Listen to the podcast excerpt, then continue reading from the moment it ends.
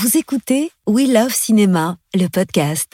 Un projet fou avec des capes et des épées, un regard unique sur les affiches de films, c'est le programme du quatrième numéro de We Love Cinéma, le podcast Jingle. Première règle du Fight Club est C'est ok Maman disait toujours Moi je crois pas qu'il y ait de bonnes ou de mauvaises situations. Tu bluffes, Martini. Moi, les dingues, je les soigne. C'est à moi que tu parles Je vais lui montrer qui c'est Raoul. Pour quatre points de Paris qu'on va le retrouver éparpillé par petits bouts façon puzzle.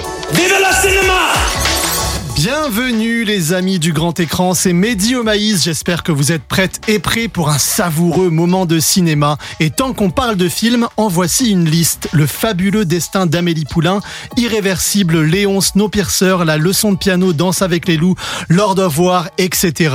Le point commun entre toutes ces œuvres, l'artiste incroyable qui en a conçu les affiches, l'un de nos plus grands affichistes, sinon le plus grand, Laurent Lufroy, il sera mon invité en seconde partie de ce numéro. Mais avant, croisons le fer avec celui qui, après les réalisations des deux volets de Papa ou Maman et d'Eiffel, a relevé le défi de porter à l'écran les trois mousquetaires en deux parties. La première est en salle, la seconde sortira le 13 décembre prochain. Je parle bien sûr du cinéaste Martin Bourboulon. Bonjour Martin Bourboulon. Bonjour Mehdi. Est-ce que tout va bien pour toi? Très bien. Ça marche, ça marche les trois mousquetaires, donc j'imagine que tu as le sourire. Oui, oui, oui, on a le sourire, ça marche, c'est c'est super parce que c'est toujours, euh, on fait quand même le film pour le public, donc euh, c'est toujours un grand moment quand le public suit.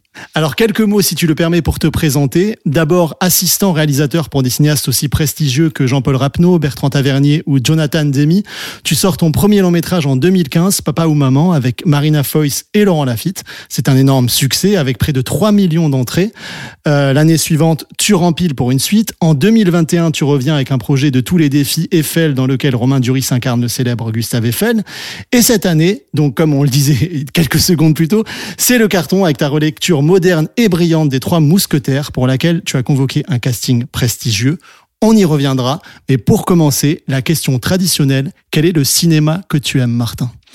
Le cinéma que j'aime, c'est euh, alors il y, a- il y a plusieurs choses. Il y a le cinéma que j'aime en tant que spectateur, et il y a le cinéma que j'ai envie de continuer à faire ou que j'aime faire. Alors on fait, on commence par un spectateur? Alors spectateur, j'aime tous les cinémas. Euh, c'est vraiment, euh, j'aime vraiment des choses très particulières. J'aime des choses très, très beaucoup plus accessibles. Je suis très attaché aux grandes histoires d'amour. J'aime les choses d'aventure. Enfin voilà, je suis un spectateur très éclectique. Et d'une certaine manière, le cinéma que j'aime faire, c'est vraiment ce, comment dire, c'est le d'assumer euh, au sens noble du terme le cinéma populaire. Euh, j'ai envie de m'adresser au maximum de gens. J'ai envie de penser au public. Je suis obsédé par la sensation du public.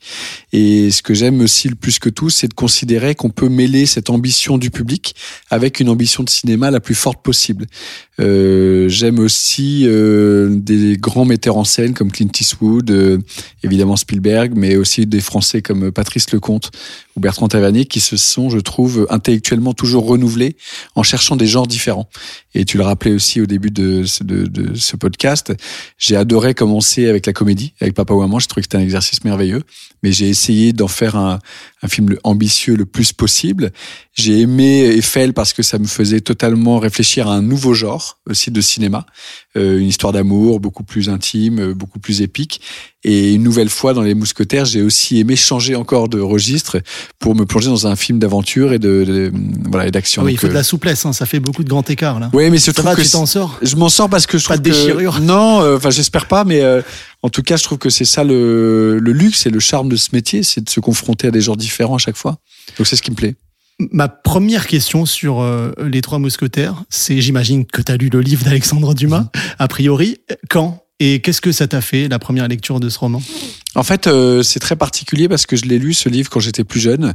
Je trouve d'ailleurs que c'était un livre qui m'en avait laissé des souvenirs. Euh, euh, c'est pas forcément très politiquement correct, mais je trouve que c'est un livre très dur à lire aujourd'hui. C'est un livre qui est assez long, avec des descriptions des diversions, des incohérences aussi parfois de personnages, parce que le le roman a été conçu euh, au 19e siècle sous forme de feuilleton, et en fait dans ces intrigues, il y avait des choses qui étaient plus ou moins abandonnées d'un feuilleton à l'autre. Donc quand on le relit, en réalité, c'est sans 100, c'est 1000 pages, c'est merveilleux, mais c'est très dense.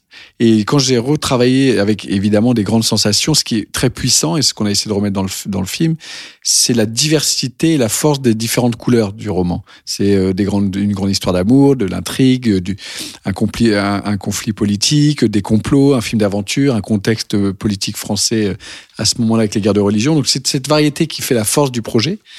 Et quand j'ai retravaillé sur le livre euh, au moment de l'adaptation, quand on s'y est mis il y a trois ans, j'ai pas forcément tenu euh, ni à me reprojeter à fond dans le roman et encore moins à revoir toutes les autres adaptations précédentes. J'ai voulu rester vraiment du côté du point de vue du spectateur. J'imagine que tous les spectateurs qui vont voir le film en ce moment, ils se disent pas bah je vais me refaire le roman et revoir les 40 adaptations avant d'aller au cinéma. Tu parles d'ailleurs d'une approche moderne euh, le, le, mot moderne peut être fourre-tout mmh. mais toi en fait, comment tu caractériserais euh, selon tes propres mots et selon tes propres vœux ce film?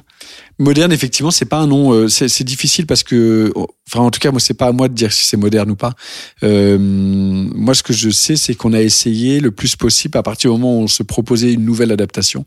Soit dit en passant, ça faisait 60 ans qu'il n'y en avait pas eu en France. Donc, quand on a décidé de, de réinvestir cette marque et de se dire qu'en France, on avait les talents, les équipes et, et, et la matière pour euh, proposer des films qui sont beaucoup occupés euh, par les productions euh, dans un espace qui sont quand même occupés par des anglo-saxons et qu'on est totalement légitime en France pour aussi prendre cette place-là. C'est surtout qu'ailleurs on, on, le faisait ailleurs, c'est pas alors Exactement. en France on le faisait pas sur les trois ouais. mousquetaires. Et donc en fait euh, non, c'est tout d'un coup moi c'est j'ai eu des sensations visuelles très fortes, c'est-à-dire que tout d'un coup en fait c'est c'est un rapport au le cinéma, c'est un rapport au sexy. Euh, quand j'ai repensé à ça, quand on en a rediscuté avec Dimitri, j'ai très vite. Dimitri Rassam. Du oui, coup, Dimitri Rassam, le producteur. Euh, c'est ce que je lui dis, c'est que tout d'un coup, moi, j'ai repensé à ces costumes des mousquetaires qu'on peut avoir en tête dans les précédentes versions, et avec le casting qu'on avait, avec l'image que, moi, j'ai voulu très vite euh, essayer de proposer quelque chose qui tire plus ses références du côté du western, tout simplement parce que je trouve ça plus sexy, plus cool, plus plus euh, cinégénique. Ouais, plus cinégénique. Euh, et en ce sens-là, je sais pas si moderne est le mot, mais en tout cas de de proposer un regard nouveau sur ces costumes, de rebooter un petit peu comme ça visuellement les codes de ce à quoi on pouvait s'attendre pour les trois mousquetaires, ça, ça m'a, ça m'a plu. T'as eu peur à un moment donné que le film, heureusement, il a trouvé son public, mais ne le trouve pas parce que justement le film de Cap et d'épée est un peu suranné, a un peu ce, cette poussière sur lui? Oui, mais euh, quand on fait les choses euh, sincèrement, et c'était vraiment euh, du plus profond de mon cœur, hein, j'allais dire, c'est-à-dire qu'il n'y avait pas de stratégie là-dedans. Je me suis pas dit, euh, ah, je rêverais de le faire différemment, mais pour euh, aller chercher le public, il faut le faire comme ça. Moi, c'était vraiment euh, une conviction absolue et qui était partagée en plus par Dimitri Rassam, Ardavan Safai, les équipes de chez Pathé. Donc à partir de ce moment-là, euh, on, on, puisqu'on nous suivait et que la production du film s'engageait aussi avec cette vision-là, euh, j'ai eu peur, à l'inverse, de pas aller au bout de ma démarche et de la faire la plus à fond possible. Mmh. Donc c'est ce qu'on a essayé de faire. Et après, voilà, effectivement, quand le public suit, c'est merveilleux. Et il y, euh... y, a des pièges à éviter justement quand on s'attaque à une histoire qui est aussi ancrée dans l'inconscient collectif, qu'on la connaisse de près ou de loin, on a tous une opinion sur D'Artagnan, etc. Mmh. Est-ce qu'il y a un moment donné, quand tu te lances, tu te dis ça, je vais pas le faire, ça par rapport au film de KPDP, c'est plus possible, il y a des passages obligés que tu as évités non, il n'y a pas de. Euh, il n'y a pas, il y a pas une charte euh, qu'on signe quand on fait un film de, de KPDP. C'est plus des, une couleur du film. On se disait, par exemple, euh, ça va pas être un film où on va jouer avec l'anachronisme. Euh, on va rester dans l'époque. Euh, après, on a notre vision à nous du XVIIe siècle. C'est-à-dire que Dumas lui-même, quand il est au XIXe siècle, qu'il écrit euh, ses trois mousquetaires, il a sa vision à lui du XVIIe siècle. C'était deux siècles avant. Euh, non, en revanche, il y a quelque chose que je trouve très commun à tous mes films, euh, que ça soit Papa ou Maman, Eiffel ou, ou celui-ci, c'est que je suis moi obsédé à la fois par la chasse à l'ennui et la chasse au vrai. C'est-à-dire que c'est quoi tout ça? Bah, c'est vraiment un principe qui me guide et qui est très cohérent euh, dans mon travail en fait et qui revient à chaque fois. La chasse à l'ennui, ça veut pas dire la chasse au rythme. Hein. Ça veut pas dire que je veux que tout aille vite, mais ça veut dire que je suis obsédé, même à titre personnel, par euh, les petits moments où on s'ennuie dans les films. J'ai la trouille absolue que le spectateur s'ennuie. Ça te le fait en tant que spectateur, c'est pour ça oui, que tu veux pas l'infliger aux Exactement. autres. Okay. Je réfléchis beaucoup en fonction de est-ce que là, quand je te dis que je pense à permanence au public, que ce soit dans la comédie ou là, c'est comment le spectateur va recevoir cette séquence? Est-ce qu'il va, est-ce qu'il va être touché? Est-ce que ça va l'impressionner? Est-ce qu'il va y croire? Tout simplement Est-ce que ça va lui parler? Est-ce qu'il va être dans un rythme? Est-ce que ça va l'ennuyer? Est-ce que ça va le faire rire? Est-ce que ça va l'émouvoir? Enfin, tous ces trucs-là, c'est vraiment se dire, euh, se mettre à la place du spectateur en disant mais j'espère qu'il va pas s'ennuyer. Ça me ça me permet de d'ouvrir beaucoup de de questions que je trouve moi utiles dans mon travail. Mhm. Mais encore une fois, euh, euh, ça n'a rien à voir avec la chasse au rythme. Barry Lyndon ou Le Parrain, c'est des films qui durent trois heures. Franchement, ça durerait trois heures de plus, il y aurait pas de problème. Euh, ça dure. Euh, et à l'inverse, il y a des films qui sont euh, ou, des objets Qui dure audiovisuels. 1h10 et c'est une Oui, éternité. Parce que de temps en temps, et on, on peut, on peut même s'ennuyer parce que c'est peut-être trop rythmé, trop clipesque. Moi, il y a des, il y a certains clips qui durent 3 minutes 30 qui m'ennuient parce que c'est trop pareil, des images qui tournent dans tous les sens et tout. Et au bout d'un moment, bah, ça, ça, ça fatigue. Et la euh, deuxième notion, c'est. Alors, la deuxième, c'est la chasse au vrai. Oui, au vrai. Je suis absolument obsédé par ça, mais comme beaucoup de, de metteurs en scène, hein, j'in- j'invente rien. Mais en fait, encore plus, je trouve, avec un film d'époque et un costume, un, j'allais dire un costume, un casting de de- d'acteurs aussi identifiés par le public. Il y a un contrat à passer qui est pas évident. Et en plus, avec une marque comme les Trois Mousquetaires, où les gens arrivent et se disent, ah, attendez, ils nous refont un Trois Mousquetaires euh, en France avec des acteurs qu'on connaît par cœur.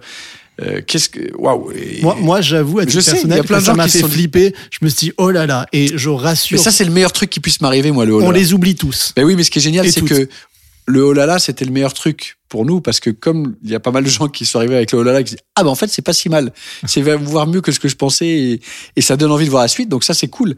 Mais avant de travailler là, euh, nous ça ça fait trois ans que je réfléchis justement.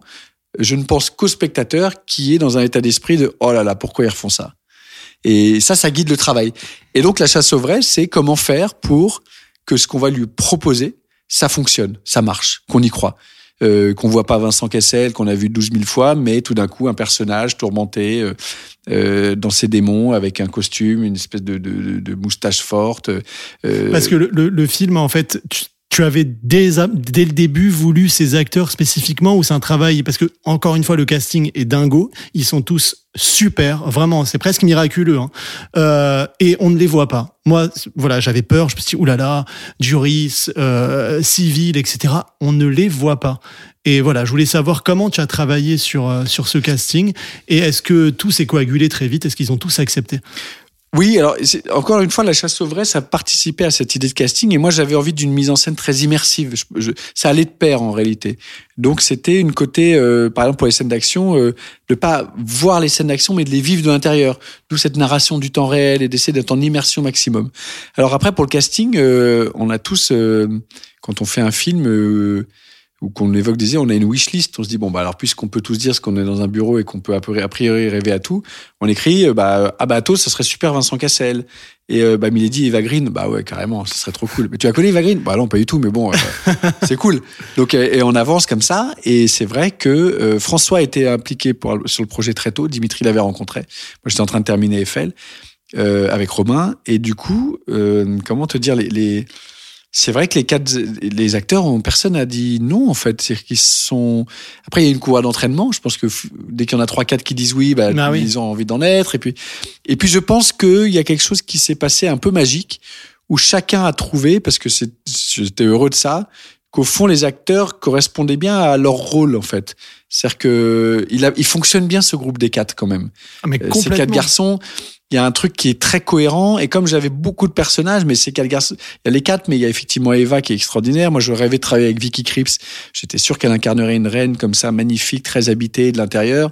Louis fait un travail extraordinaire aussi, Louis Garel. Mhm. Euh, on- moi, j'avais un flash pour euh, un crush pour euh, Lina Coudry, le travail qu'elle faisait. Donc, je trouvais que c'était avec François, je trouve qu'ils ont un charme fou, qu'il y avait quelque chose de, de très mignon là-dedans. Donc, euh, on a imaginé comme ça des familles d'acteurs euh, qui pourraient se rencontrer. Et effectivement, ils ont tous dit oui.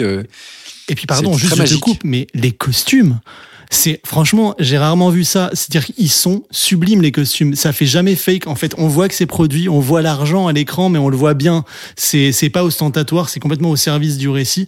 Euh, voilà, je- franchement, c'est tellement léché que on a l'impression Bah, d'y être. Donc ton souci du vrai. Ouais, ouais, tant euh, mieux. Bah, c'est, en fait, ils sont, ils sont bien parce qu'ils sont sales, euh, parce qu'ils sont abîmés, parce que, euh, parce que cette chasse au vrai, quand elle, elle guide tous les départements du film, c'est-à-dire que le décorateur, le, le costumier, beaucoup de travail aussi avec le maquillage. c'est un cercle vertueux, quoi. Ah, moi, j'organise en fait autour de moi une énergie de talents euh, qui ont euh, a priori plein d'idées que je n'aurais pas eues. Euh, donc, je suis habitué à travailler avec la même équipe depuis longtemps. Et que ça soit mon décorateur, Stéphane Taillasson, qui aurait fait les cinq films, les costumes, Thierry Delettre, avec qui j'avais travaillé aussi sur Eiffel. Et je leur donne une direction, une envie, euh, je leur projette des choses. Et après, euh, c'est des émulsions créatives de chacun qui font que ça rentre dans un cadre d'une direction artistique que j'ai essayé de mettre en place. Euh, donc, euh, et on est allés tous ensemble dans cette vision-là. Mais c'est vrai que Thierry a fait un travail magnifique. Une fois que je lui avais dit, moi j'aimerais des des des des, des coups Il a commencé près- avec Van Gogh, hein, si je me trompe pas. En tant qu'assistant euh, de plusieurs costumiers. Mais une fois qu'on s'est raconté les silhouettes euh, qui tiraient plus du côté du Marlboro Guy, du western, du mec avec des, des, des coupes près du corps, plus plus un peu plus cintrées, avec des, des peaux un peu plus visibles aussi, un peu plus sexy. Moi, j'ai quatre beaux mecs aussi habillés, donc euh, je voulais les mettre en valeur. Et paradoxalement, en les salissant, euh, je trouve qu'ils sont irrésistibles Ah, parce qu'ils sont ils sont très crédibles, vraisemblables. Donc Dès on le a début fabriqué d'ailleurs. ça. Dès le Et début. après, voilà, il a travaillé sur des idées de matière, sur des jeans, sur des cuirs. Et là, euh, à ce moment-là, euh, par rapport à ce que tu me donnais tout à l'heure, euh, on se pose absolument pas la question de savoir si les mousquetaires étaient vraiment comme ça. On n'en sait rien et c'est pas notre problème. C'est clairement pas notre problème. Non. On a un petit message pour toi. Salut Martin, c'est Dimitri Rassan. On m'a demandé de me présenter, même si je pense jamais m'être présenté de la sorte auprès de toi. Écoute, ça fait longtemps qu'on se connaît. On s'est rencontrés sur euh, Bon Voyage. Tu étais assistant mise en scène et moi euh, à la régie.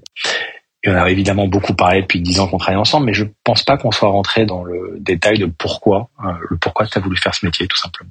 De façon plus intime, au-delà de l'affiliation, euh, qu'est-ce qui a nourri ce besoin viscéral de faire qui anime tout metteur en scène Je précise donc que c'est Dimitri Rassam qui a produit Les Trois Mousquetaires, mais aussi tes deux premiers films, Papa ou Maman 1 et 2. Je te laisse répondre à sa question. Je pense que l'envie viscérale, elle est de s'amuser à raconter des histoires, rien de très original là-dedans. En fait, j'ai senti assez tôt, c'est vraiment la passion de la mise en scène. C'est vraiment, euh, ça, ça, ça rejoint vraiment ce, que, ce dont on parlait juste après, juste avant, sur fabriquer du vrai avec que du faux. Qu'est-ce qui fait qu'on va croire à quelque chose qui n'existe pas et qu'on va fabriquer, qu'on va mettre en scène?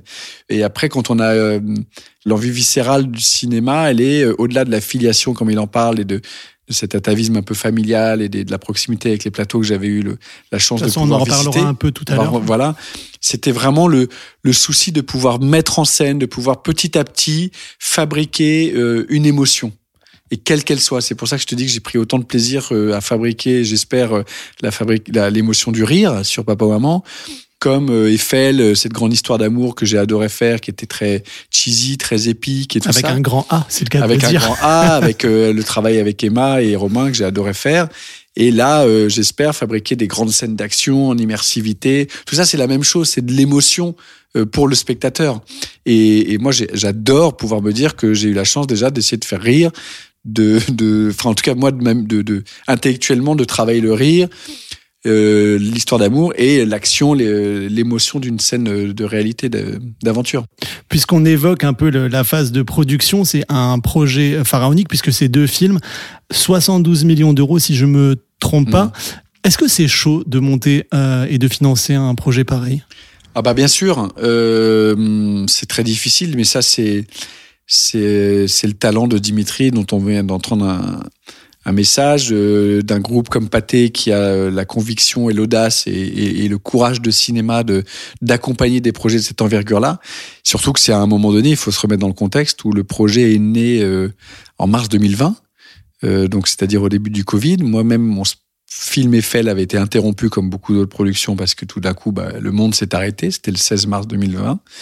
Et il y a trois articles sur quatre qui disent que le cinéma va mourir. Donc, euh, encore plus à ce moment-là, d'initier un projet d'une telle envergure, c'est vraiment euh, bravo parce que tout d'un coup, ça a été le moment le plus risqué possible. C'est finalement dans ce moment-là que des producteurs comme Dimitri, Jérôme Sédou et Ardavance Safaé se sont dit euh, non seulement le cinéma n'est pas mort, mais il faut le respecter, il faut respecter le public et redonner toute sa confiance à, à la proposition de films en salle, sur grand écran et à plusieurs. Est-ce que tu muscles un peu tes épaules? Parce que après Eiffel, un projet comme ça, c'est quand même pas facile à porter. hein. Oui, mais c'est euh, bah, ça, ça arrive pas non plus au début début de ma carrière, même si je, je, je, je pense encore être jeune, mais donc Ah, euh, tout de même, c'est quand même c'est des projets d'envergure avec plein, plein, plein, plein de gens. Oui, oui, c'est sûr, mais euh, mais c'est oui, mais c'est vrai que j'ai pas cette euh, comment je pourrais répondre ça euh, Comme tout être humain avec une activité psychique euh, euh, en, en, en, fonctionnement, j'ai des anxiétés, j'ai de l'angoisse. Je suis caractérisé par euh, différentes choses qui, qui, à certains endroits, sont des moteurs, mais je n'ai pas la, je sais pas pour, je, je n'ai pas l'angoisse dans la fabrication. J'ai pas la, j'ai pas le stress de faire. Donc pendant 150 jours de tournage à peu près pour les deux, tu Mm. étais plutôt zen. Plutôt zen objectivement. Et je sais pas enfin voilà il faudrait demander à mes collaborateurs mais ça veut pas dire du tout que j'étais pas habité par des doutes euh, des, des convictions euh, de l'autre Bah, côté ce qui fait avancer ah non mais un ensemble de choses euh, inouïes. Mais en tout cas je, je n'arrivais pas du tout avec la trouille au ventre le matin en disant oh mon dieu tous ces camions tous ces gens tous ces trucs mais comment je vais faire pour- c'était pas ça mon souci. C'était par contre j'arrivais le matin en me disant euh, euh, comment bien rester dans le cadre industriel parce que c'est des, des, films qui coûtent cher, donc il faut pas dépasser, ni, ni voilà. Donc ça veut dire qu'il faut savoir ce qu'on fait et, et que les journées soient faites. Mais c'était surtout euh, comment euh, réussir le pari de proposer un nouveau regard sur ces trois mousquetaires. On a un autre message pour toi. Salut Martin, c'est Alexandre de la Patelière. Euh, T'as fait cinq films, on en a fait avec Mathieu quatre ensemble. T'as filmé des couples en crise, des enfants énervés, des amours romantiques en plein 19e, des combats à l'épée et des intrigues de cour, euh, des chevaux et des calèches sous la pluie. Et j'aimerais bien savoir aujourd'hui euh, quel est le genre que tu n'as pas encore exploré et que tu aimerais un jour euh, filmer et raconter. Voilà, je t'embrasse. Je précise juste que c'est Alexandre de la Patelière qui a coécrit quatre de tes films, dont Absolument. celui-ci. Euh, oui, oui, c'est des amis proches euh, avec qui je travaille, Dimitri, Alexandre et Mathieu. Euh, bah, il a bien résumé. On a déjà fait des. Voilà, j'ai j'ai eu la chance de balayer pas mal d'univers. Effectivement, euh, disons qu'il y a, un genre qui est. ah, il- Je pense qu'on se lasse jamais. euh, moi, c'est l'histoire du cinéma et de la vie en général. hein.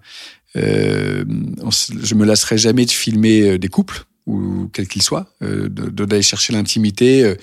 donc, je pense qu'on sera toujours bouleversé. J'ai revu sur route de Madison il y a cinq jours, pour être honnête. C'est mon film d'amour préféré. Voilà, mes filles, elles ont revu Titanic. Enfin, on, on se lassera jamais de ces histoires-là. Donc, euh, c'est des films dont je pourrais toujours euh, avoir envie de faire. Mais effectivement, euh, ce que j'ai pas encore fait, c'est plutôt quelque chose qui, même si on l'en traite un peu dans les Trois Mousquetaires, c'est euh, un peu plus du, de l'ordre du thriller, un peu plus de, euh, j'allais dire polar, mais de, de l'intrigue, un petit peu comme ça à tiroir, euh, le film à enquête, le film plus policier. oui, ce, ce genre-là euh, peut quand même pas mal m'attirer. Ouais. Bah voilà, le prochain Voilà projet le projet. est trouvé. Tu, tu es le fils euh, du producteur euh, Frédéric Bourboulon, qui a été très proche, enfin qui est très proche de, de Tavernier, qui est une encyclopédie du cinéma. Mm. Ça veut dire que tu as quand même baigné dans le cinéma d'une certaine manière. À quel point cette, cette atmosphère a enclenché ta vocation? Alors effectivement, euh, mon père, il a, il a produit euh, une vingtaine de films avec Bertrand. Ils avaient une société ensemble qui s'appelait Littlebert. Et euh, moi, j'étais même euh, assistant stagiaire euh, Sur de Laissez Bertrand. Exactement, sur les passés. Bertrand, c'était quelqu'un qui comptait beaucoup, euh, évidemment, pour mon père et, et pour nous aussi, parce que on est né avec. Euh, maintenant, à quel point... En fait, euh, la chance que j'ai pu avoir euh, avec ce, le, le- ce métier qu'a fait mon père, c'est un accès à l'envers du décor euh, peut-être un peu plus facilement que d'autres personnes euh, qui ne savent pas forcément comment se fabriquent les, les films. Euh, et cet envers du décor, c'est vrai, m'a m'a piqué, m'a donné envie de travailler sur ce sur ce métier-là. C'est clair. Donc euh, ça m'a donné cet accès-là en fait. Mais mais mon, mon mon frère fait quelque chose de complètement différent. Donc euh, je pense que quand on est enfant de voilà, euh, les, les, les enfants de boulanger, les enfants de banquier, les enfants de médecins, euh, il y, y, a, y a un regard qui est facilité du fait du métier de ses parents, mais ça en fait pas obligatoirement une vocation.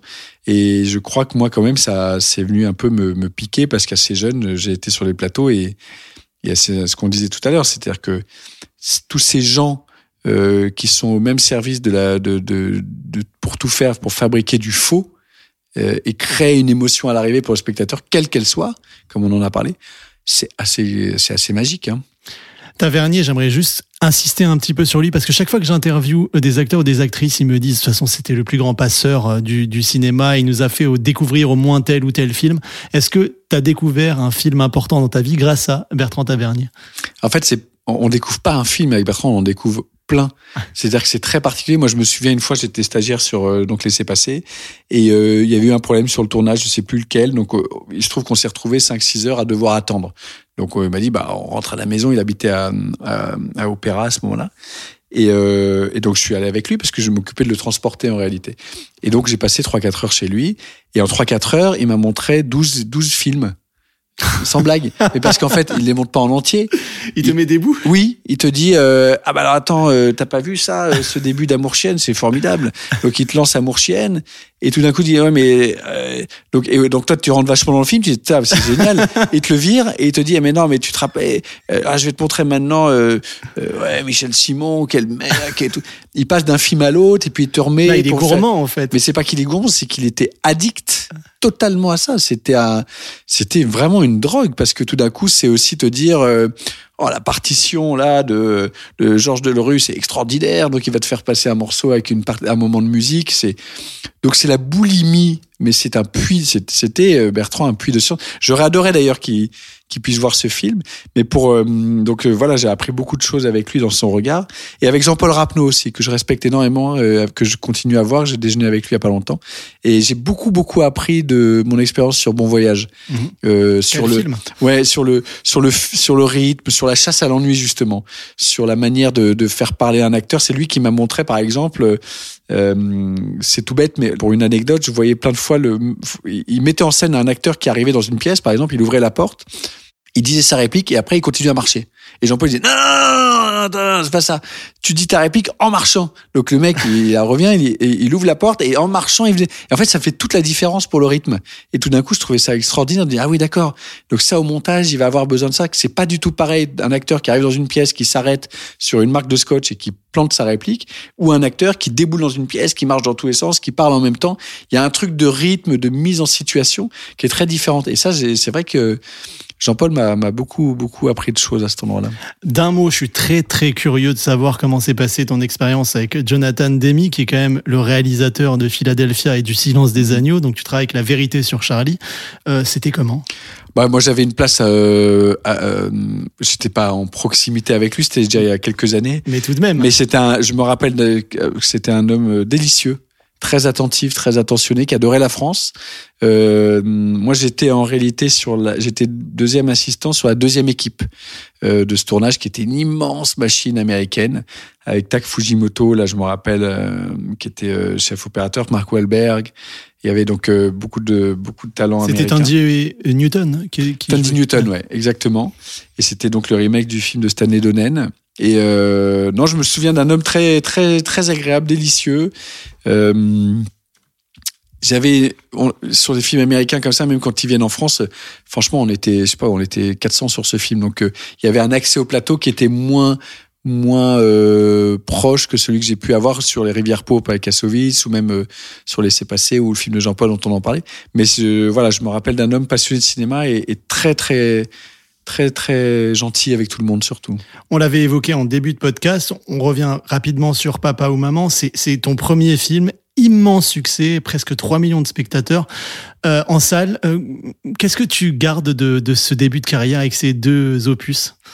Ouais, j'en garde. euh, Donc déjà Marina le- Foïs et Laurent Lafitte. Ouais, je- j'en garde déjà le souvenir d'une aventure merveilleuse, mais surtout très collective.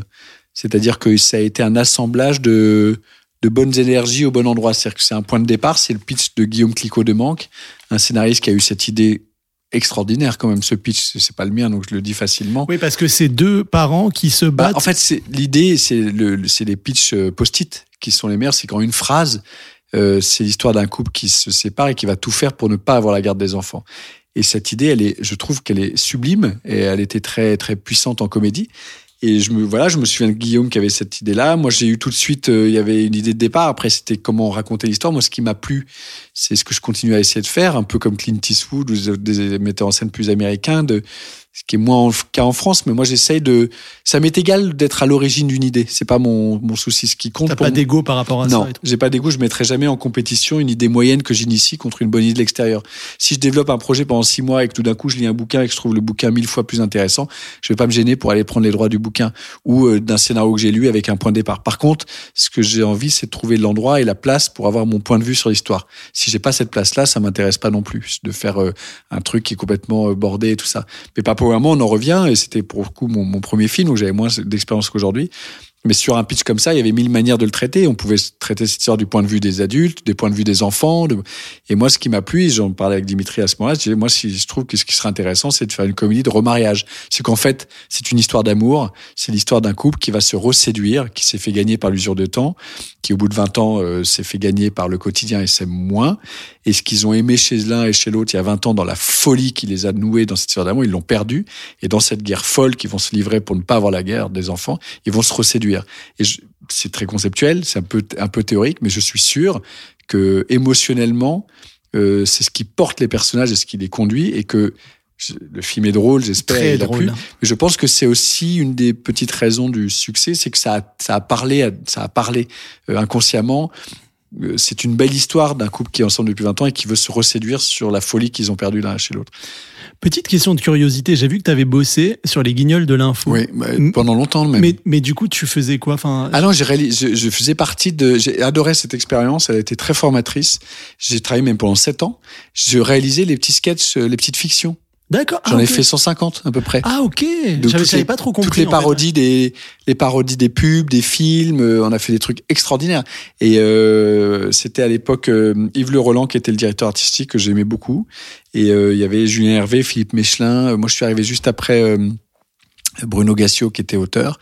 Et euh, bah, il y avait une exigence géniale, quoi. C'est-à-dire que tout devait être possible avec des marionnettes, les envoyer dans l'espace. Enfin, t'as dû en voir, hein, de ces Ah bah ça c'est sûr. Ah bah, a- mais on faisait des, on faisait des trucs de dingue. Il y a des parodies de Kill Bill, des parodies de je sais pas quoi. Mais des formateur dans quel sens? Ah ben en comédie, c'est extraordinaire et en mise en scène, Et en rythme, j'imagine. en énorme, rythmique énorme, énorme. Parce que, la comédie, c'est une question de rythme. bah oui, mais, mais- oui, mais c'est surtout qu'en mise en scène, en découpage, parce que à la différence de, déjà c'est pas facile de mettre en, en, en scène des, des acteurs parce que c'est du rapport humain, puis il faut qu'ils soient bons, il faut qu'on soit bons nous avec eux et qu'ils nous fassent confiance.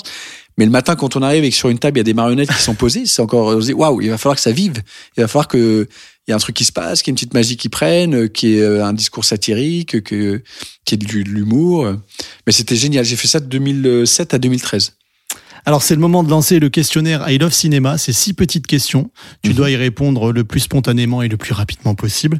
Le film qui t'a fait aimer le cinéma? Le temps des gitans de Kusturica. Pourquoi? Ben, j'ai pleuré. C'est le premier film où t'as pleuré? Non, c'est peut-être pas le premier film. Non, je me rappelle d'un film quand j'étais plus petit, Le Magicien d'Oz, euh, qui m'avait euh, vraiment, vraiment beaucoup marqué.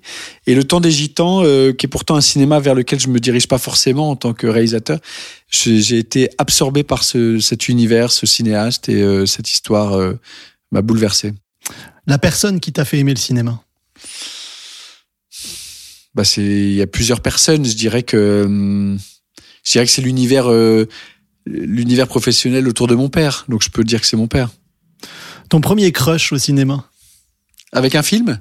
Avec ce que tu veux, un film, Un crush? euh, une personne, un Euh, paysage, un crush. euh, Robin des Bois et Kevin Costner. Je me rappelle, j'étais en sixième, cinquième et j'y allais voir avec une amoureuse que j'aimais beaucoup. Et voilà, on peut dire que c'est un crush. La salle de cinéma que tu aimes le plus? J'ai beaucoup été à Odéon.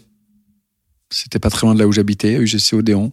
Et euh, j'aime beaucoup ce quartier parce que c'est le quartier latin au sens large. Et euh, il y a UGC euh, Odéon, euh, tous ces cinémas-là, mais il y a aussi pas très loin rue des Écoles, Champollion, tous ces cinémas-là. Et comme j'ai fait un petit passage à Sancier en fac de cinéma, c'est un quartier qui me, qui me parle.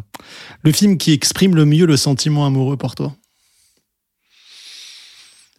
Je sais pas pourquoi, je sens que tu vas dire un film qu'on a cité précédemment. Non, je trouve qu'Intimité de Chéreau est un film sublimissime C'est vrai. qui me que je trouve euh, magnifique, qui filme la nudité, le rapport euh, de la sexualité et le sentiment amoureux très beau. Une déclaration d'amour que t'aimerais faire au cinéma s'il était devant toi, là, personnifié. Tu lui dirais quoi? Moi, je le remercierai. Je, dis- je trouve que c'est une belle déclaration de, dire merci à quelqu'un, c'est pas si fréquent. Et de regarder quelqu'un dans les yeux en lui disant merci pour ce que tu fais et ce que tu me permets de faire, euh, je trouve que c'est une belle déclaration d'amour. Dernière chose, en seconde partie de ce podcast, on met en lumière des métiers qui sont plus de l'ombre. Mhm. Est-ce que toi, là, spontanément, tu as envie d'allumer un projecteur sur une personne euh, des métiers du cinéma dont tu aimes le travail et qui mérite une petite minute? Euh, je trouve que le métier d'accessoiriste de plateau est un métier sublime parce que il est obsédé, comme on en parlait au début de ce podcast, par la chasse au vrai justement. Ce sont des gens qui sont habités par la passion du cinéma, par la passion de fabriquer par les détails le plus de choses vraies possibles à l'image et qui vont se rendre malades si dans une prise euh, tout d'un coup euh, le chiffon en arrière-plan euh, est euh, pas assez noirci et du coup on voit qu'il est propre et alors euh, d'une prise à l'autre ils vont venir euh, dire attends attends deux, trois, trois minutes ils vont prendre le truc ils vont ils vont le reposer euh, ils vont voir des rideaux mal accrochés ils vont se dire ah ben non mais on voit que c'est un décor donc ils vont se battre ils vont chercher une perceuse ils vont courir à fond la caisse ils vont revenir ils vont dire à un premier assistant attends attends j'aime leur passion de du décor euh, ça, ça s'applique à d'autres métiers mais puisqu'on en parle d'un en particulier dont on parle pas si souvent que ça le métier d'accessoiriste de plateau c'est aussi fabuleux comment ils remettent euh, par exemple en place euh, l'impression quand on tourne une scène et qu'on on prend la scène et qu'on dit que c'est une fin de repas comment ils fabriquent l'univers d'un fin de repas où tu te dis bah tiens j'aurais aimé être à ce repas là avec mes potes ça ça avait l'air cool ils ont bu des coups ils ont l'air d'avoir bien mangé euh, c'était gourmand euh, c'était chaleureux euh, voilà ils, ils recréent une ambiance comme ça et c'est et j'aime ce métier là parce que j'aime leur passion souvent On pense aux accessoiristes, euh, du coup, et on les embrasse très fort. Merci en tout cas, Martin Merci. Bourboulon, pour ton temps. Les Trois Mousquetaires d'Artagnan, c'est encore en salle. Le prochain, c'est le 13 décembre, Milady, c'est bien ça? Absolument partie 2 Milady qu'on termine là euh, en ce moment Voilà, et, et comme tu l'as si bien dit, c'est noblement euh, populaire. Je trouve que c'est vraiment euh, ce qui caractérise le mieux ce grand récit d'aventure que je vous invite vraiment à voir. Merci encore, Martin. merci à vous Et maintenant, ils font le cinéma. Surtout lui, il fait partie de ceux qui provoquent chez le spectateur la montée du désir. L'un de nos éminents affichistes, Laurent Lufroy. Laurent Lufroy, bonjour. Bonjour. Merci d'avoir accepté mon invitation pour parler de ce magnifique métier que tu fais depuis plus de 35 ans, si je me trompe pas, c'est Oui, ça j'ai commencé en 85. Voilà, donc Ouais. celui d'affichiste. Comme je l'ai dit en début de podcast, on te doit entre autres les cultissimes affiches du fabuleux destin d'Amélie Poulain ou de Léon et tant d'autres encore, Barton Fink, Lost Highway, Le Pack des Loups, The Artist Enemy. Il y en a combien en tout? Euh, Aujourd'hui, je, je sais plus trop. J'ai arrêté de compter à 700. Donc, je dois être aux alentours de 850-900 affiches. euh. Tu les as toutes chez toi? Non, pas toutes. Non, non, non. J'en ai gardé pas mal, mais euh, il y en a beaucoup. Euh, il y en a beaucoup que j'ai perdu. Même, je m'étonne souvent. Par hasard, je tombe sur une affiche et tout d'un coup, je me souviens que je l'ai faite, alors que j'avais complètement zappé la, Comme quoi dernièrement et tout. Ah non, dernièrement, je m'en souviens encore. Ah Je suis pas encore, je suis pas encore Alzheimer, mais euh, ça ne serait tardé. Mais euh, non, c'est vraiment des affiches que j'ai faites il y a 30 ans et tout. Euh, D'un coup, à l'époque, j'en faisais, euh, on va dire 80 par an. Donc, euh, donc ouais, on n'avait pas le temps de s'ennuyer. Et, et donc il y en a plein que j'ai- j'ai j'ai carrément oublié. Euh, voilà, et de temps en temps, je retombe dessus. Je dis ah tiens, j'ai fait ça aussi. Tiens, quelle merde. C'est la suivante. Alors Laurent, on a pour commencer un tout petit message pour toi. Salut Laurence, c'est Manuel Chiche. J'espère que ça va. J'ai une petite question pour toi. Qu'est-ce que c'est pour toi un affichiste? Alors, je précise juste que Manuel Chiche est la personne qui m'a orienté vers toi et qui m'a dit il faut que tu l'invites et c'est le président des Jokers Film et tu as collaboré avec lui sur les affiches notamment de Neon Demon, Lamb, Green Room entre autres. Oui.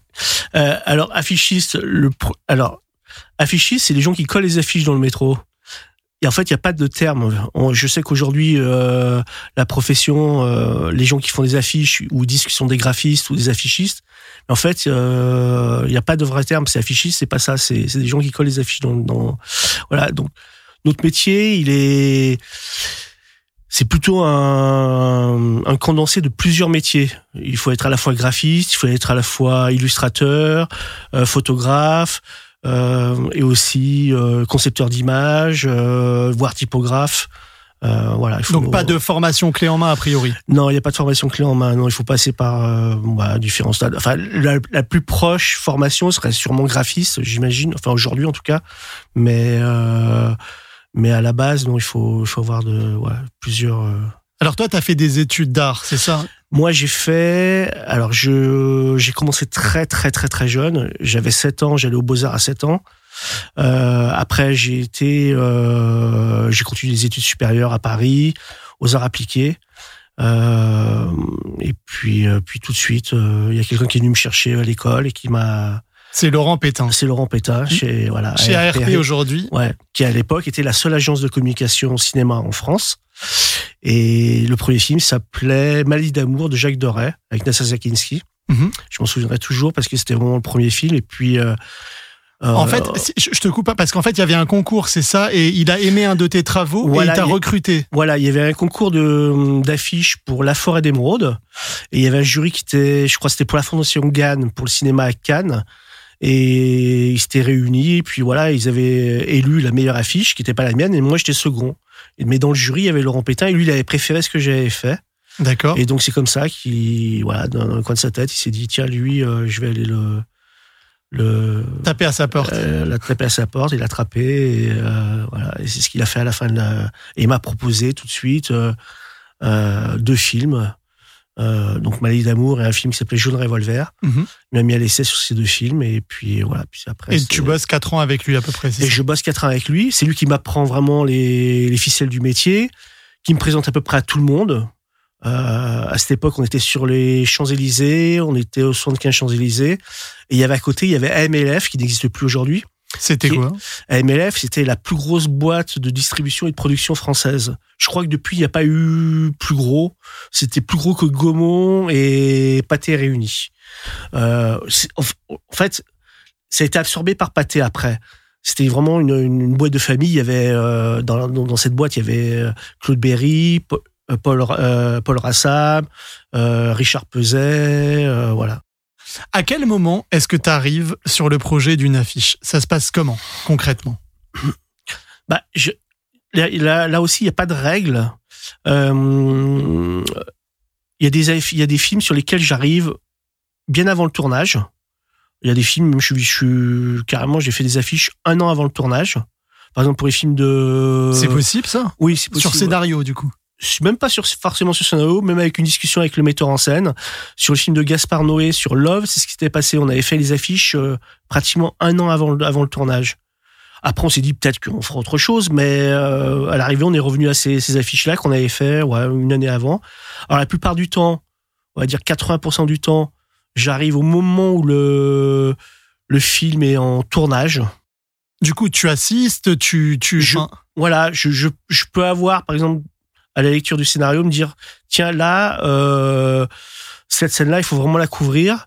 Donc, on envoie un photographe, un photographe de plateau, où j'y vais moi pour faire des photos et dire, voilà, peut-être que là, il y a une situation à prendre, euh, euh, voilà, faire attention parce qu'elle elle a peut-être un intérêt à l'arrivée pour euh, pour communiquer dessus ou organiser, ce qui arrive aussi, des séances photos. Euh, suivant après euh, après avoir eu une idée euh, faire faire faire un rough et puis euh, voilà se dire on va on va profiter du, du, du tournage pour pouvoir euh, faire le shooting en général moi j'aime pas trop ça parce que souvent ça fait des, affiches un peu artificielles un peu posées ouais. donc euh, mais C'est bon. quoi ta préférence, du coup? C'est c'est- t'aimes t'aimes quand même voir le film ou, ou on s'en fout de voir le moi film? pr- je préfère enfin en j'ai j'ai commencé à travailler comme ça sans voir les films euh, c'était Laurent Pétain qui m'a imposé ce truc-là. Il m'a dit, écoute, euh, essaye de ne pas voir les films et te, te faire une idée de ce qu'est le film et te, ouais, te mettre dans la position du spectateur et te dire qu'est-ce qui va t'intéresser, qu'est-ce qui va te donner envie d'aller voir ce film. Mais le risque, c'est de ne pas du tout être d'accord avec l'univers graphique euh, du film. Exactement. Donc c'est le risque. Donc euh, dans un premier temps, je bosse comme ça. Je travaille, je fais des propositions. Et puis à ce moment-là, si le metteur en scène ou le distributeur me dit bah non, le film il est pas comme ça, t'as rien compris, à ce moment-là, je vois le film. Mais je pense que les et je suis pratiquement sûr que les meilleures affiches que j'ai faites, c'est en sachant le moins possible. Et je me souviens justement de, de une anecdote de, de- euh, c'était après le Grand Bleu. Euh, donc c'était un film de, de Luc Besson. J'avais fait, j'avais fait le Grand Bleu, j'avais fait toutes les esquisses, j'avais trouvé l'idée et tout. Mais c'est pas moi qui avais fait l'illustration définitive. Et puis il s'écoule deux ans et il fait Nikita. Et à ce moment-là, il avait pas de photo, il avait rien. Et il me dit, écoute, voilà, mon film s'appelle Nikita. T'oublies le bleu. L'univers, c'est un univers urbain. La lumière, elle est entre chien et loup. Elle s'appelle Nikita. Et c'est quelqu'un qui sort de la merde pour aller vers la lumière. Et il me dit, démerde-toi avec ça. Et donc j'ai illustré ses propos, j'ai fait des refs et tout. C'est marrant Euh, parce qu'en disant ça, je vois l'affiche Ouais. presque se dessiner Voilà. sous mes yeux. Et j'ai dessiné, j'ai fait, j'ai fait des refs et euh, et à un moment il a choisi, il a dit bah c'est ça. Alors, rough, ça veut dire. euh, Ref c'est un peu esquisse, une esquisse. C'est un terme, euh, ouais c'est un terme euh, publicitaire. Dans D'accord. les agences on utilise, ouais, voilà, c'est un terme qu'on utilise et c'est ref. C'est une sorte de storyboard, mais pour les affichistes. Voilà exactement. Ah, d'accord. Ouais. Et, et, euh, quand on t'engage sur un projet, on dit c'est bon, t'as carte blanche totale ou t'as un cahier de décharges quand même à respecter? Ça se passe comment? Euh, bah aujourd'hui, on me laisse assez libre. Après, je, bien sûr, je vais pas faire. euh, je suis quand même au service d'un film, donc euh, on- donc j'ai toujours une notion, même si c'est un truc que j'aime pas trop le marketing, j'ai quand même cette notion de marketing qu'il faut quand même un minimum vendre le film. Euh, donc voilà, je dis qu'il faut toujours respecter le film et pas essayer de le, de, de le survendre ou, ou de tricher avec. Donc il faut souvent respecter le film et aller aller dans le sens voilà de ce qui est et ce qui fait. Quand tu parles de, de respecter, pardon, mais qu'est-ce que tu entends par respecter? Bah chaque film a sa propre identité. C'est-à-dire euh, moi ce qui me désole un petit peu aujourd'hui, c'est les copier-coller d'affiches euh, voilà d'un film à un autre, on fait des copier-coller et je trouve que c'est un peu triste parce que chaque film a sa propre identité. Même si les films sont pas toujours très réussis, euh, ils ont quand même souvent quelque chose et dont cette- les choses qui sont voilà qui sont différentes. C'est ce qu'on devrait mettre et mettre en valeur et essayer de trouver euh, voilà ce, ce qui fait sa propre euh, sa propre originalité et communication. Parce qu'on te dit souvent quand une affiche est belle et tout, on veut faire comme celui-là. oui ça ça arrive euh, souvent. C'est-à-dire l'exemple d'Amélie Poulain on l'a on l'a sorti euh, 50 fois euh, on dit ouais tiens on aimerait une affiche d'Amélie Poulain. Puis quand je la fais ils me disent oui mais ça ressemble trop à Amélie Poulain. Donc euh, faut savoir ce qu'on veut. Voilà.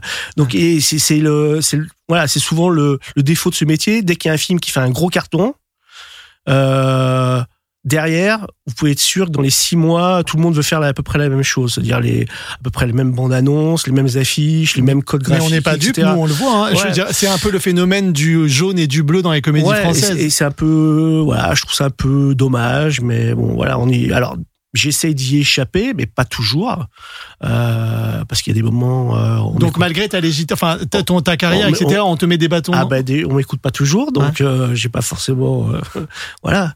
Donc je, je- moi, je donne mon avis. Après, euh, c'est pas moi qui décide. Alors j'ai lu que vous étiez super peu, en fait, une dizaine tout au plus en France. Comment tu l'expliques? Comment comment ça se fait? Bah déjà, euh, il y a quoi entre 130 et 180 films par an produits en France, euh, plus euh, la plupart des films étrangers viennent souvent avec leur propre code graphique. Euh, la plupart du temps, on fait des adaptations d'affiches américaines. Attends, ça font- c'est intéressant. Je je t'arrête juste de, sur le code graphique. Ça veut dire que une affiche américaine, t'es obligé en fait de t'adapter à, à, à de l'affiche préexistante pour recréer quelque chose qui lui ressemble. Bah, la plupart du temps, même euh, euh, moi, je le fais pas. Je fais pas, fais pas d'adaptation. Je n'ai jamais fait, etc. Mais euh, quand il y a une affiche américaine qui arrive sur le sur l'Europe, en général, elle est adaptée. Elle est adaptée. Ils s'en éloignent jamais. C'est-à-dire où vraiment où ils la reprennent et ils, ils les traduisent ou ils changent un peu les couleurs, mais ils s'en éloignent jamais pour s'en éloigner, il faut vraiment que le film ait, euh, s'est cassé la gueule, tu, enfin, et vraiment pas marché du tout. Et à ce moment-là, ils disent, ok, euh, faites ce que vous voulez. euh, ils en ont plus rien à faire en fait. Donc euh, euh, voilà. Mais la plupart du temps, euh, c'est en, même temps tous les films américains souvent sont gérés par les majors françaises et donc ils sont un peu les mains et poings liés euh, avec la communication. Ils peuvent pas faire trop. D'accord. Enfin, tu parlais du coup, euh, enfin je t'ai coupé, mais qu'il y avait une, un peu plus de 180 productions françaises par an par Ouais, rapport au nombre ça, de ça dépend, ouais. Ça dépend, c'est entre 130 et 180. Mhm. Euh, et donc euh, voilà, on est à peu près euh, ouais une dizaine. Enfin, il y a des agences aussi aujourd'hui. Euh, euh, il y a quelques agences, mais c'est pas des grosses agences, c'est des vraiment des agences où ils sont euh, ils sont 10-15 personnes et ils font toute la communication. Mais ça veut dire que là, aujourd'hui, concrètement, moi, je suis distributeur, j'ai un film, je veux faire une affiche. Il y a qui dans le marché pour me, pour me faire l'affiche? Donc, il y a les indépendants comme toi? Il y a quelques indépendants. Donc, vous, vous êtes une dizaine? Voilà. Enfin, euh, ouais, on est une, ouais, je, je dirais à peu près une dizaine, ouais. Et le reste, du coup, ils font comment? Donc, ils le font en interne, au sein même des majors, euh, avec des agences, comment Enfin?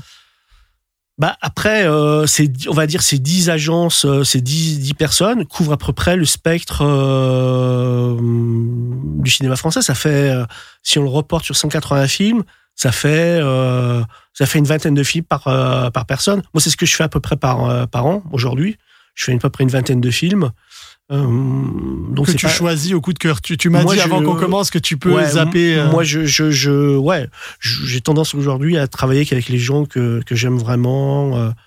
euh, après, j'ai, oui, j'ai un peu ce défaut-là, enfin aujourd'hui, mais mais j'aime bien les gens qui ont, voilà, qui ont, qui ont du caractère. Qui te choisit du coup? C'est le, le distributeur, c'est le réalisateur, c'est qui a la Ça peut être le distributeur, ça peut être le producteur ou le metteur en scène. C'est voilà, c'est un peu ces trois personnes. Ça peut être aussi un acteur. Ça arrive vrai de temps en temps. Ça t'est Ouais. déjà arrivé? Oui, oui, ça m'est arrivé. ouais. Sur quoi par exemple? Euh, sur moi, je, bah, je suis assez pote avec euh, avec Vincent Cassel et tout, et je sais qu'il m'avait imposé sur euh, voilà il y a il y a longtemps sur sur des films. D'accord. Voilà. Donc euh, Alors, est-ce que, est-ce que je peux te demander en moyenne euh, combien ça coûte de, de, d'avoir les services d'un affichiste indépendant sur une affiche? Est-ce que, est-ce que c'est possible d'avoir une grille de tarifs? Bah c'est variable. Alors là vous allez vous être voilà c'est très variable, c'est-à-dire ça dépend de la la taille du film. Si on si on considère que c'est un petit moyen film, grand film, et euh, et ça dépend aussi des, des dis- distributeurs. C'est un petit, gros distributeur, donc euh, je vais vous dire une fourchette, voilà qui est très large. Euh, je sais qu'il y a des affiches aujourd'hui, il y a des gens qui les font pour 5000 euros. Et, euh, et ça peut monter jusqu'à, c'est très rare, mais sur 100 000 euros. 100 000 Oui, sur des grosses campagnes euh, internationales. Oui. Ah, ça c'est pour des Américains et. Oui, ou c'est des, des grosses campagnes françaises, euh, voilà, qui ont, voilà, avec les droits inter. euh, ouais. Mais Moi, Laurent, ça m'a déjà arrivé. Moi, c'est voilà. Pardon, mais c'est indexé sur, sur l'heure que tu passes sur l'affiche ou ça n'a rien à voir? Non, non, non, c'est des forfaits. Ok. Enfin, en tout cas, moi, je fonctionne comme. Après, je sais pas les autres, mais. Parce que j'imagine que ça prend pas toujours le même temps. Parfois, Ah, tu bah peux non. avoir Eureka, la, Ah bah il y a des affiches qu'on fait en allez, en en cinq minutes et les affiches on met une année à les faire. Comme quoi, par exemple, laquelle t'as le- fait le plus galérer?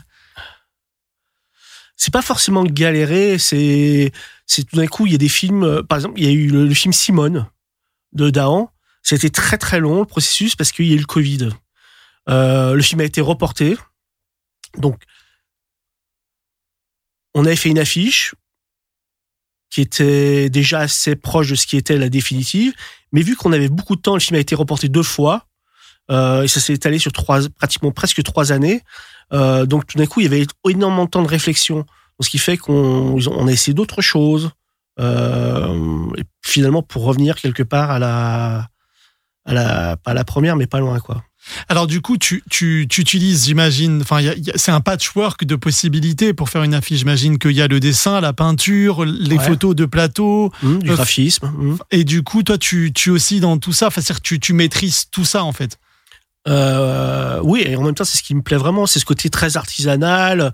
Euh, c'est pour ça que j'aurais jamais pu être dans une agence de com où euh, où il y a un Rothman, et puis après il y a un concepteur, et puis après il y a euh, il y a des graphistes, il y a des photographes, et, puis c'est un travail d'équipe.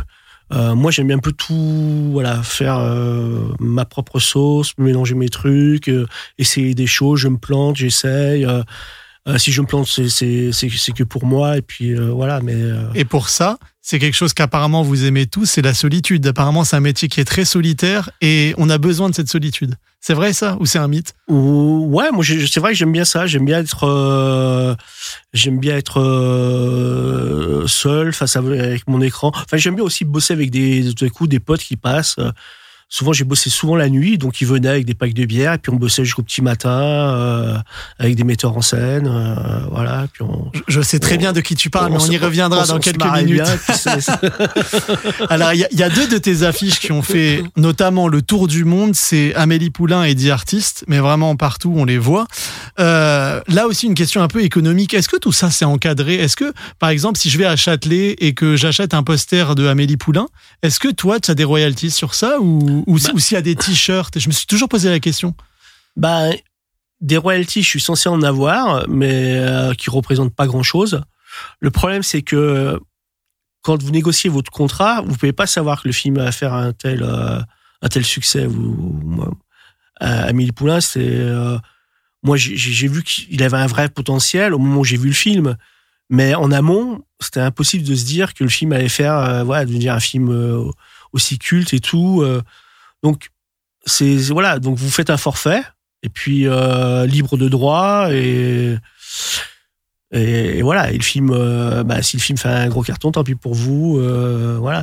Après, si les gens sont sont honnêtes et tout, souvent ils rallongent. C'est arrivé et tout sur les taxis et tout. euh, ils ont considéré que j'avais fait ma part de, de travail, que j'avais servi vraiment le film. Donc à ce moment-là, euh, voilà, il y a eu un accord après. Mais euh, sur Amélie Poulain, oui, je suis censé avoir des, des moments. Je crois que j'avais à une époque, j'avais euh, un peu levé la voix avec, euh, je crois, c'est UGC qui, qui voilà. Mais voilà, après, c'est impossible de toute façon de savoir ce qui est ce qui est vendu, pas vendu. euh. Un souvenir particulier d'Amélie Poulain de cette période, de ce film hors norme? Euh, alors oui, je me souviens, ce qui était, c'était les premières projections. C'était vraiment, c'était dans un laboratoire et c'était la première projection qu'on pouvait faire d'après un avide directement sur une projection. Et donc on l'avait fait directement dans la salle de projection avec euh, Jean-Pierre et tout, Genet. Jean-Pierre Jeunet. ouais. Et euh, et c'était pas encore très très au point, donc les couleurs elles bavaient, les rouges ils bavaient, c'était un peu vert et tout. Donc j'étais sorti du film en me disant, de toute façon, l'affiche elle est verte et rouge. Et Jean-Pierre il me dit, euh, il me regarde, il dit, non mais tu sais c'est pas très bien étalonné et tout. Non mais elle est verte et rouge l'affiche. Ah bah t'as eu raison. hein. Un autre cinéaste bah, dont on a parlé un petit peu, mais avec qui t'as eu une grosse collaboration outre euh, Jeunet ou, ou Luc Besson, c'est Gaspard Noé. oui. Qu'est-ce qui rend votre lien si symbiotique, j'ai envie de dire? Bah, alors Gaspard, c'est hum, on s'est rencontrés sur Irréversible. C'était Mars Film et c'était Stéphane Sellarié qui me dit je sais pas pourquoi, de toute façon il veut vraiment travailler avec toi et je sais pas pourquoi vous allez bien vous entendre tous les deux. et effectivement, on- tout de suite ça voilà, ça a collé puis on est aujourd'hui on est vraiment on est vraiment potes, on est vraiment des C'est amis. avec lui que tu euh, bosses avec des bières, c'est ça? Voilà, très très souvent. Et de Et- nuit. Et de nuit. Ouais. Euh, il a un peu le même rythme que moi. Ça aide. Euh, et donc, euh, voilà, on a commencé à, à travailler ensemble. Et puis, très vite, lui, il a, c'est un gros collectionneur d'affiches. C'est vraiment sa passion. Même, euh, c'est une passion quotidienne. C'est-à-dire, il, il passe tout son temps sur les sites à, voilà, à se dire, je vais acheter telle affiche. Il me les envoie, il me les montre. Il n'y a pratiquement pas deux jours où il m'envoie pas des trucs. Il dit, qu'est-ce que tu penses et tout. Euh, Ouais. euh, voilà, c'est, il en a des milliers, des milliers. je sais Ah, pas mais il est stock où? Ah, je- il, a, il a des endroits pour ça. Je lui dis, mais un jour, il va falloir qu'il fasse quelque chose, qu'il fasse une, une fondation, une grosse expo, parce qu'il en a vraiment. euh, je pense que c'est un des plus gros collectionneurs français euh, d'affiches euh, de cinéma. Il a des, vraiment des, des, pièces euh, incroyables. Et donc ça doit être un super partenaire de boulot sur Et les donc, affiches il a, alors. il, a, il a une grande connaissance de ça. Il a vraiment un vrai plaisir à, à, à les, voilà, à les regarder, à avoir des idées, à dire tiens, machin. Je- il me nourrit souvent de, de, de plein de choses en, avant, son film. Même quand il construit son film, d'ailleurs, il fait ça, c'est-à-dire il colle plein d'images. Il se, euh, voilà, il se fait tout un patchwork de choses, d'images, de, de trucs. Et puis euh, il, il me donne tout ça. Et il me dit ouais. Et, et c'est vrai que moi, pareil, je me dis waouh. Euh, voilà, déjà on a une idée du film, on a une idée visuelle du film, de ce que ça va être. Ça doit être un bonheur quand même de, de- moi c'est l'un de mes cinéastes préférés, je m'en suis jamais caché, je l'aime mais d'amour. Euh, donc voilà, on salue Gaspard. D'ailleurs, on a je crois un Ouais. message. Allô Laurent, c'est Gaspard, Noé. De tous tous tous les films du cinéma, les grands films, si tu pouvais refaire une affiche depuis le départ, ce serait de quel film? Euh, Donc c'était Gaspard Noé pour ceux qui ouais, l'auraient pas reconnu. a- il y a, pas longtemps, j'ai justement, on a, euh, j'ai récupéré le catalogue Gaumont. Il y a eu 1500 films euh, depuis leur, euh, de- de- depuis la création de Gaumont, et on m'avait proposé de, de, de reprendre 10 films de, de Gaumont et d'essayer de faire une affiche comme je la verrais euh, pratiquement aujourd'hui. Et donc j'avais montré ça à Gaspard et il était dit ah, tiens c'est moi qui vais choisir les films et tout. Donc j'avais filé le catalogue. Il a dit il a fait sa liste de films et tout. Il m'a dit tiens il faut que tu fasses absolument celui-là, celui-là, celui-là, celui-là, et celui-là.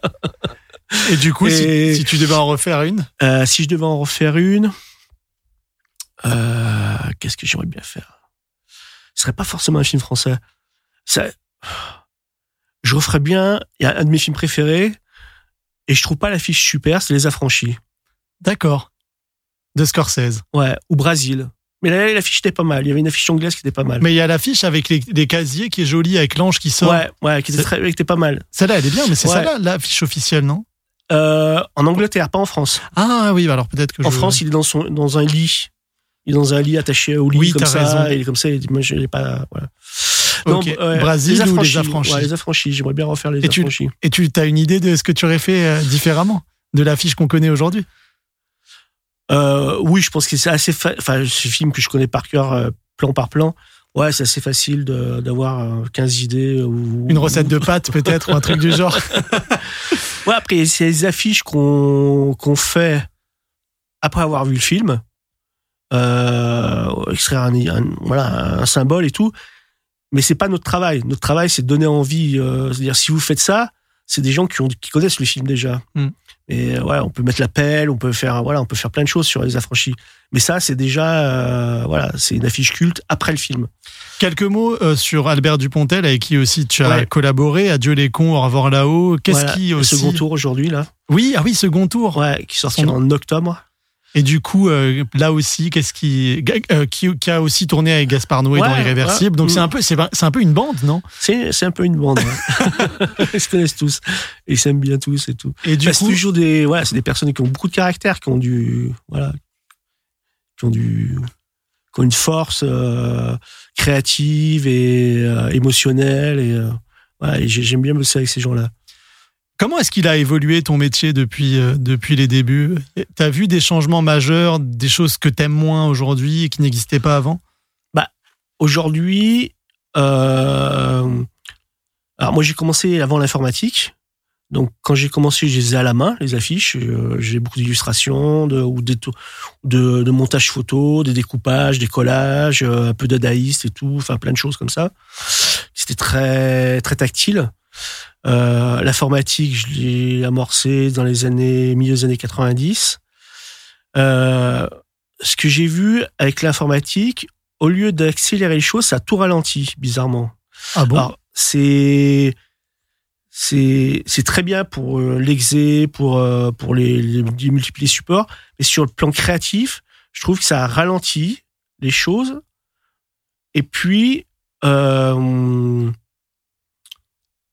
et puis c'est quelque part sur le côté créatif, ça a enlevé beaucoup de choses Euh, parce que quand on avait euh, il y a on va dire il y a 25 ans une mauvaise photo, un mauvais donc un hectare, on la prenait, on s'en servait pas, on la prenait, on, mettait un coup de ciseau dedans, on mettait à la poubelle.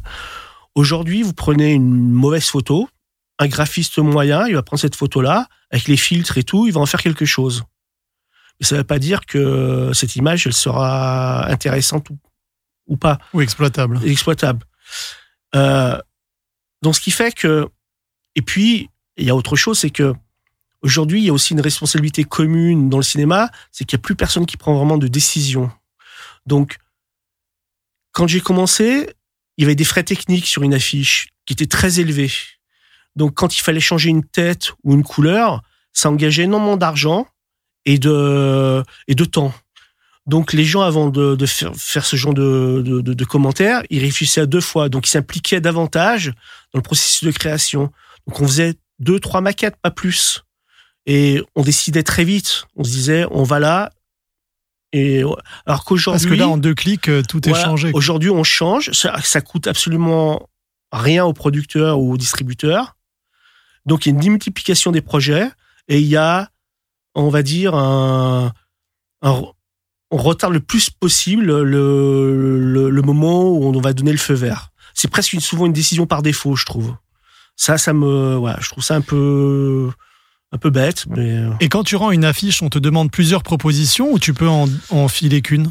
Non, moi j'en file pas qu'une. Je, je bosse un peu comme je bossais quand je les ai à la main, c'est-à-dire je fais des entre 10, 15 propositions, voire plus quand j'ai vraiment de Mais là, là en mode rough mais ou- en mode ou- rough. Ok, voilà. d'accord, t'as vu, je connais en, jargon. en- en mode rough, mais en mode euh, rough, bon, informatique, donc ça reste souvent un caractère euh, fini parce que c'est c'est de l'informatique et donc ça donne un, un côté fini. Il n'y a pas la, il y a pas le côté collage, papier, etc. Mais euh, mais entre le moment, donc c'est pour ça qu'il faut, voilà, c'est un processus. euh, il faut me connaître parce que quand je vais faire une affiche comme ça. euh, je suis à 20, 30, 40% de, de, de, de ce que ça va être vraiment à l'arrivée. Il y a tout après un travail, mais il faut se dire, voilà, il faut pouvoir se projeter, se dire, euh, c'est ça l'idée. Et euh, alors qu'aujourd'hui, je trouve qu'on on est plus dans le détail, on oublie souvent, et ça c'est aussi propre à l'informatique, c'est-à-dire quand on fait un visuel, euh, l'image est fractionnée et on travaille détail par détail. Et même les distributeurs, les, les, les auteurs et tout, regardent l'affiche comme ça. Ils regardent par détail. Et on oublie souvent l'ensemble. On oublie ce qui est plus important quelque. L'harmonie. L'harmonie, et puis ce que ça raconte. Surtout ce que ça raconte. Et donc on est plus sur euh, l'aspect euh, esthétique, euh, fini.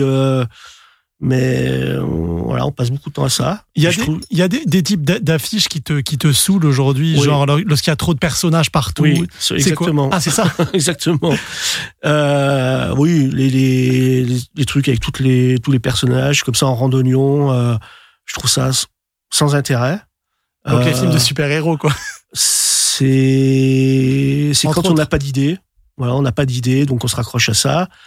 Euh, ou alors des, je sais pas, des, ouais, les acteurs dans le, en haut, euh, des têtes, trois quatre têtes. Euh, je sais pas, je trouve qu'on est plus dans les années 50. Quoi. Enfin, Ouais, ça, c'est vrai que toi, par exemple, pour- qu'on se, voilà, on se raccroche à, on se dit voilà. Après, il y a des moments, on est obligé de faire ça parce que d'un coup,